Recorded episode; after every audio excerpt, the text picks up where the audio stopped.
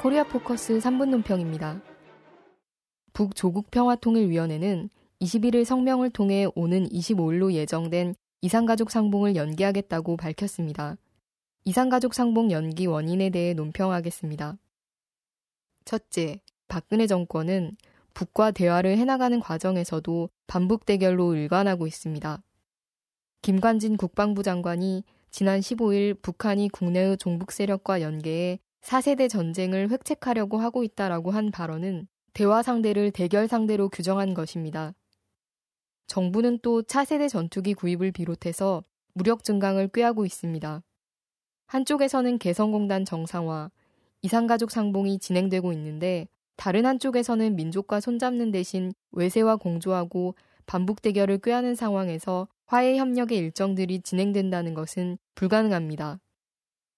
둘째, 박근혜 정권은 남측의 통일 진보 운동 세력을 탄압하고 공안 정국으로 몰아가고 있습니다. 공안 당국은 범민련 간부들 구속, 내라는모 사건 조작에 이어 소풍 사건까지 터뜨리며 통일 진보 세력을 압살하고 있습니다.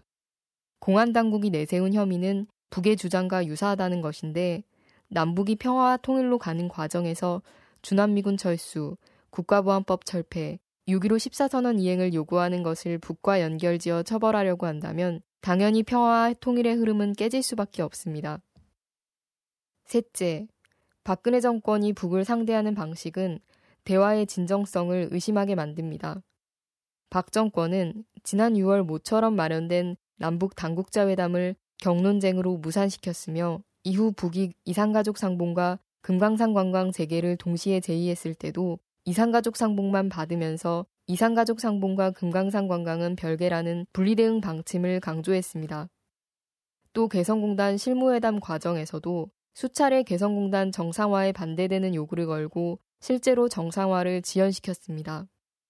이번에는 이산가족 상봉에 숙소 문제를 거론하며 의의를 훼손하고 있습니다. 그러나 이에 못지않게 북을 가장 자극하는 최고 존엄을 건드리는 일들이 벌어지고 있어 문제가 심각합니다. 북의 현송월 가수, 퍼스트 레이디에 관한 심각한 거짓 보도는 남북 관계를 극단으로 치닫게 하는 도화선이 될 수 있습니다. 실제 북이 이산가족 상봉을 취소한 것이 아니라 대화와 협상이 진행될 수 있는 정상적인 분위기가 마련될 때까지 연기한다고 한 만큼 향후 남북 관계는 남이 어떻게 하느냐에 따라 달려 있습니다. 박근혜 정권은 북의 이산가족 상봉 연기에 대해 모든 이산가족들과 국민 가슴에 대못을 박는 반인륜적 행위라고 밝혔는데 누가 민족의 가슴에 대못을 박는 반인륜적 행위를 하고 있는지 자문해봐야 할 것입니다. 코리아 포커스 3분 논평이었습니다.